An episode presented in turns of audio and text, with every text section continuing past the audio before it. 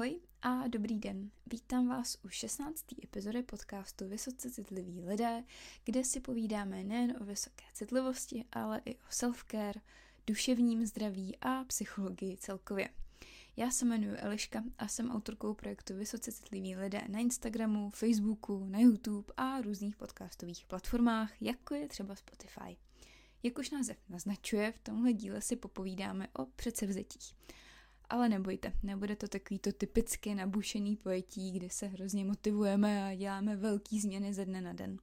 Chci se na tohle téma podívat z pohledu vysoké citlivosti. Naše duše jsou jemný, naše potřeby jsou specifický a podle toho bychom měli přistupovat i ke změnám. Jemně a specificky. A samozřejmě následující obsah je aplikovatelný na vše možné změny, nejenom na předsevzetí, takže i když se žádný nedáváte, může to případně být pro vás zajímavý. Tak jo, pojďme na to. Než se vrhnu přímo na předsevzetí, chci se trochu pověnovat tématu odpočinku. No a taky tomu, že podcast v prosinci skončil mnohem dřív, než jsem původně avizovala. Ono to s tím dnešním tématem vlastně i trochu souvisí. Každopádně, když se projekt sledujete na Instagramu a četli jste můj první lednový příspěvek, tak možná už se trochu v obraze, ale zároveň je mi jasný, že ne každý příspěvek viděl, díky moc algoritme, že ne každý má Instagram a hlavně ne každý tam projekt sleduje. Takže to všechno chci vysvětlit i tady. Tak jo, asi nemusím zdůrazňovat, jak moc je odpočinek důležitý. Zejména my vysoce citliví občas prostě potřebujeme pauzu, potřebujeme vypnout, svět je hlasitý, svět je chaotický a my ho navíc zpracováváme velmi hluboce. Takže logicky na to potřebujeme čas, klid a prostor. Jsou důležitý krátké a pravidelné pauzy během dne, na chvíli vydechnout, koukat do zdi, odpočinout si. Jsou důležitý koníčky i nic nedělání, teda delší časový úseky, které jsou primárně pro nás, ať už koukáme na Netflix nebo slucháme dalšího Davida. A jednou za čas je důležitý dát si dovolenou aspoň pár dní v roce strávit po svém podle svých potřeb a preferencí. Protože když tyhle věci neděláme, může to mít důsledky. Pokud jste četli příspěvek o odpočinku, tak už asi víte, jaký ty důsledky můžou být. Můžeme ztratit elán, radost a naplnění z našich aktivit, a to včetně těch, který nám dávají hluboký smysl a baví nás a jasně nemusí jít hned přímo o ztrátu, ale můžeme pocítit značný snížení. Můžeme být unavenější bez ohledu na kvalitu spánku, můžeme víc nebo méně spát a celkově naše tělo může být rozlámaný a, a bolavý, možná dokonce bolí břicho, blbné zažívání. Můžeme mezi náma a situacema cítit takovou zeď, takovou propast. Jsme emočně opluštilí, odtažený, až třeba cynický ale taky můžeme být podrážděnější, netrpěliví, stresory se nás víc dotýkají, může se nám hůř soustředit, zapomínáme, chybujeme, přehlížíme. Cítíme se nepříjemně a chceme tuhle nepříjemnost vypnout, což může vyústit v prokrastinaci, rozptilování se, nic nedělání, protkaný výčitkama svědomí, že nic neděláme, takže se neustále snažíme něco dělat, odkládáme odpočinek, odkládáme péče o sebe a to se samozřejmě odrazí na tom, jak se cítíme. Je úplně normální, že se nám tyhle věci čas od času dějou, ale když se jich děje víc naraz a delší dobu, určitě je na místě zbystřit a reflektovat, co se nám to vlastně děje. Podpočinek totiž není v úvozovkách jenom o tom, že čerpáme síly. Podpočinek je právě o tom sklidnění, že se propojíme sami se sebou, že reflektujeme svůj život, své potřeby, své preference. Když jsme v jednom kole a na tyhle věci není čas, můžeme hrozně rychle ztratit tenhle kontakt k nitru. Ztratíme nadhled, ztratíme přehled a najednou zjistíme, že jsme v tom všem až po uši, že jsme zavalený povinnostma a málo co nás těší. No a něco podobného se stalo mně. Já jsem pořád jela v myšlence, že když člověk dělá to, co ho baví, delší oddech úplně nepotřebuje. Vlastně jsem za celou dobu fungování projektu, což jsou mimochodem skoro tři roky, žádnou větší pauzu neměla, respektive, i když jsem třeba nebyla týden aktivní na sociálních sítích, řešila jsem věci okolo, co do budoucna a tak dál. A poslední měsíce byl o něco náročnější a já jsem na sebe začala víc tlačit. Ačkoliv racionálně vím, že je hrozná hloupost odsouvat odpočinek, stejně jsem to dělala, protože jsem prostě nestíhala a čas není nafukovací. Pak jsem se vlivem okolností dostala do velkého skluzu, až jsem se zbudila stresem ve čtyři hodiny ráno s totálně bušícím srdcem a neschopností usnout a uklidnit se. A to byl takový budíček. Řekla jsem si, aha, já vlastně cítím stres už docela dlouho. No, ale vždyť já tenhle projekt dělám pro radost. A když necítím radost, ale cítím stres, co teda dělám? Proč na sebe sakra takhle tlačím? Pochopila jsem, že tohle prostě musím pustit. Udělala jsem si takovou terapii šokem a pustila jsem to doslova ze dne na den. Věděla jsem, že když se rozhodnu to udělat postupně, tak to ve výsledku neudělám. Protože vždycky bude další nápad. Příspěvek, kde ohlásím pauzu, poslední díl podcastu ještě natočím, příspěvek na štědrý den, příspěvek na nový rok. Ty jo, vlastně jsem chtěla udělat příspěvek s tématem, který souvisí s Vánocema, tak to ještě taky udělám. A najednou odpočinek nikde, že jo, najednou pracuji. Došlo mi, že to bude všechno, anebo nic. Tak jsem zvolila to nic pro dlouhodobě udržitelný něco. Doufám teda, že se na mě nezlobíte a dodatečně všem přeju všechno nejlepší do nového roku. A když jsem u nového roku, pojďme na naše oficiální dnešní téma a to je předsevzetí. Když se řekne předsevzetí, mnozí z nás si to spojí s osobním rozvojem. Řekneme si, co neděláme, ale chceme dělat, co už třeba děláme, ale chtělo by to líp a častěji. Vypíchneme, kde si náš život zaslouží změnit a zlepšit. Snažíme se prostě dosáhnout pozitivních změn v různých aspektech života, třeba co se týče našeho zdraví, našich vztahů, kariéry a mraků dalšího. Chceme se cítit líp, chceme žít líp a ta myšlenka sama o sobě je moc a moc hezká. I když samozřejmě změny můžeme dělat kdykoliv v roce a jo, novoroční předsezetí už jsou možná takový kliše, ale já osobně nejsem zastánce zahambování ostatních lidí, protože chtějí něco změnit a změna data ruku je něco, co je konečně nemotivuje do toho jít. Snaha o pozitivní změny se zaslouží obdiv. Zároveň jsou naše předsevzetí takovým ukazatelem naší sebeznalosti a dovednosti sebereflexe. Celkově nám předsevzetí dávají velmi užitečný prostor k tomu, abychom se mohli vohlídnout za plynulým rokem, za svým životem a zhodnotit, co se nám líbí a kde vidíme prostor pro hojení, opečovávání a nebo pozitivní změnu.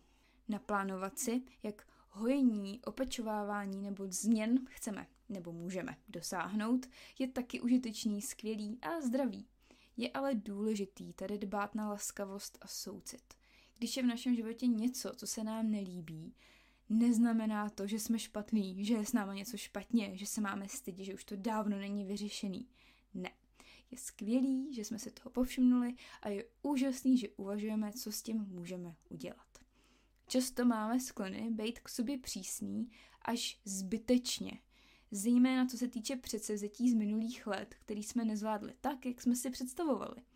Bohužel, namísto abychom se ptali sami sebe, proč se nám to nepodařilo a co změnit, aby se to podařilo, nadáváme si, zlobíme se na sebe, cítíme zklamání a cítíme třeba provinilost.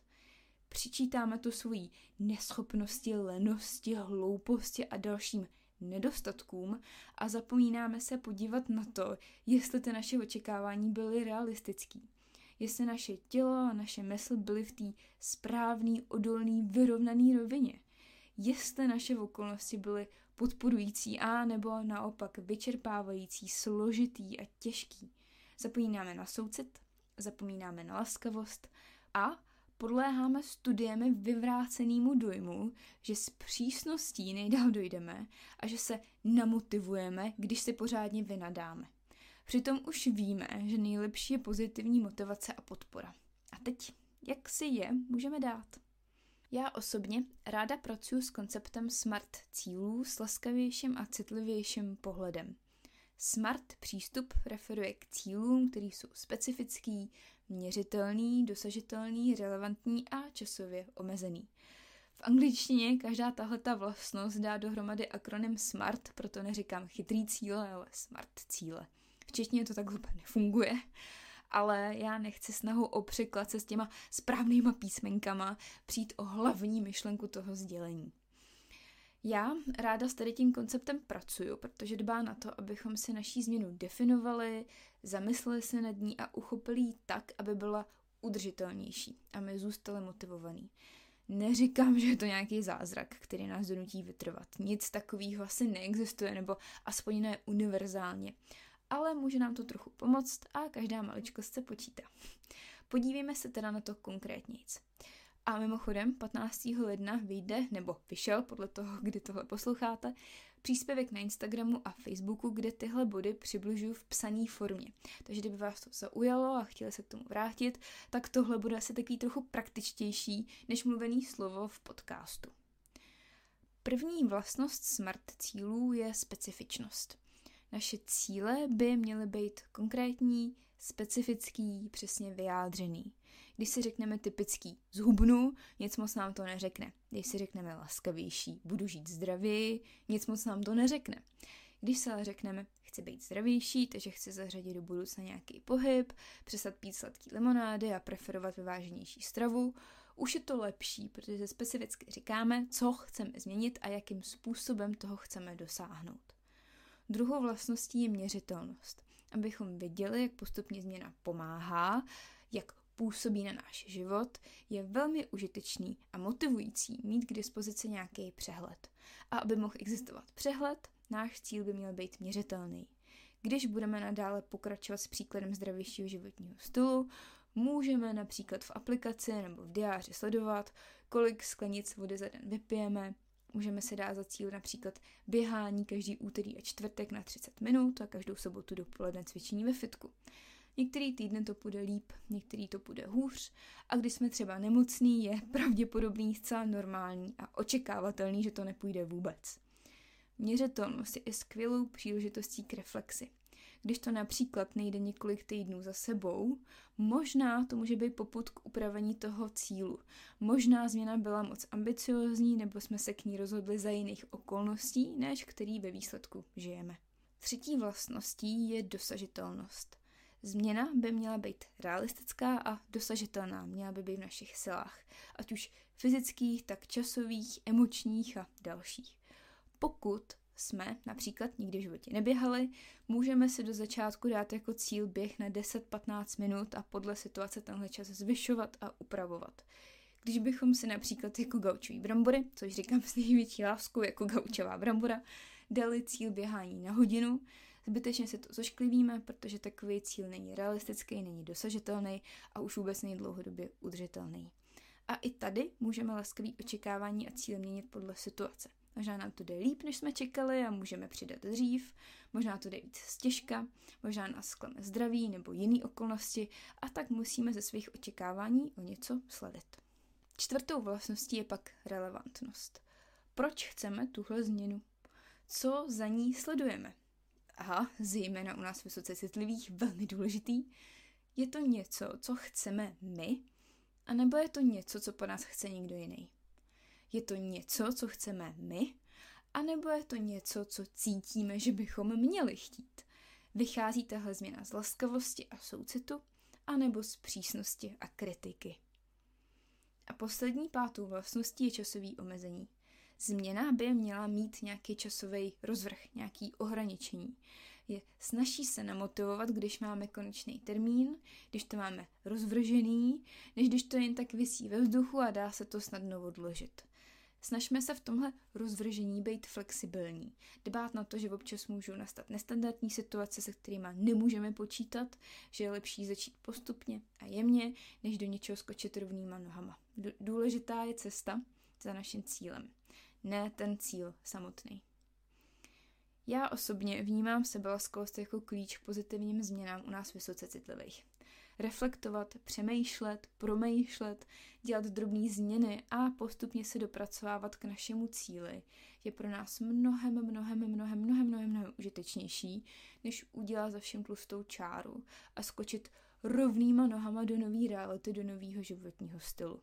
A to zejména, když nevíme, jestli je to pro nás vůbec vhodný, udržitelný, jestli nás to baví, jestli nás to oslovuje hodně věcí jinak, když nad něma uvažujeme, než když je potom opravdu děláme. Zároveň tady chci validovat velmi běžnou zkušenost mezi náma citlivkama a to je to, že je úplně zcela a naprosto možný, že nám spoustu všeobecných a univerzálních rad ohledně předsevzetí, ale i seberozvoje nefunguje.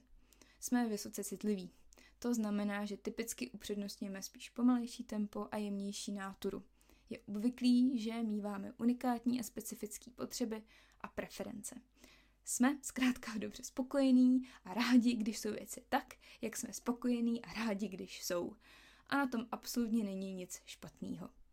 Proto se nám ale může stávat, že všeobecné rady pro nás nejsou vhodné. V obyčejně totiž nebudou v potaz výzvy, se kterými se můžeme potýkat a už z jejich samotné všeobecnosti nelze očekávat, že obsáhnou naše unikátní potřeby. A to je samozřejmě zcela v pořádku. Já jenom chci tenhle ten fakt validovat, protože se může stávat, že si někde přečteme nějakou radu, pokusíme si ji aplikovat, ono to nejde a pak hledáme chybu v nás. Ta chyba přitom nemusí být v nás a nemusí být ani v té radě. Jenom se to prostě nepotkalo. Jenom to prostě není pro nás. Zkrátka a dobře, my vysoce citliví všeobecně benefitujeme spíš laskavějšího, pomalejšího a flexibilnějšího přístupu. Dává smysl prioritizovat naše duševní i fyzický zdraví a všeobecnou pohodu. Je velmi důležitý dát prostor sebepoznávání a reflexy a naše cíle si určovat podle našich specifických potřeb, preferencí, ale i limitací. Pracovat s našimi silnýma stránkama a opečovávat vlastnosti nebo tendence, které nám způsobují obtíže a nebo který se nám nelíbí. Tak jo, jsme na konci epizody. Nový díly budou vycházet vždycky ve čtvrtek jednou za dva týdny. To znamená, že další díl bude za 14 dní, tedy 25. ledna. Bohužel týdenní epizody jsou pro mě neudržitelné, takže jsem se rozhodla pro takovýhle harmonogram. Ale zase v mezičase opět ve čtvrtek budou vycházet YouTube videa, který nově budou mít jinou, takovou podcastovější a pevnější strukturu. Takže třeba pro vás budou taky zajímavý. Příště bych ráda probrala nový poznatky o vysoké setlivosti, na co novýho jsme přišli v roce 2022 a 2023. Nebojte, nebudu vám nudně diktovat abstrakty studií. Chci to spíš vzít tak jako letem světem a primárně se pověnovat tomu, co to pro nás znamená v praxi, co si z toho můžeme vzít. Pravděpodobně na to téma potom vydám blogový příspěvek, kde studie prolinkuju, takže kdyby to někoho zajímalo víc do hloubky a chtěl si počíst, na vysocecitlivě.cz lomeno blog to toho 25. vydám. Já vám moc děkuji za pozornost a doufám, že vás tahle epizoda v něčem informovala a nebo aspoň validovala. Podcast teda nově vychází každý druhý čtvrtek, takže se uslyšíme za 14 dní, ale u YouTube videa na téma manipulace se budu těšit už za týden. Ještě jednou děkuju a mějte se moc krásně.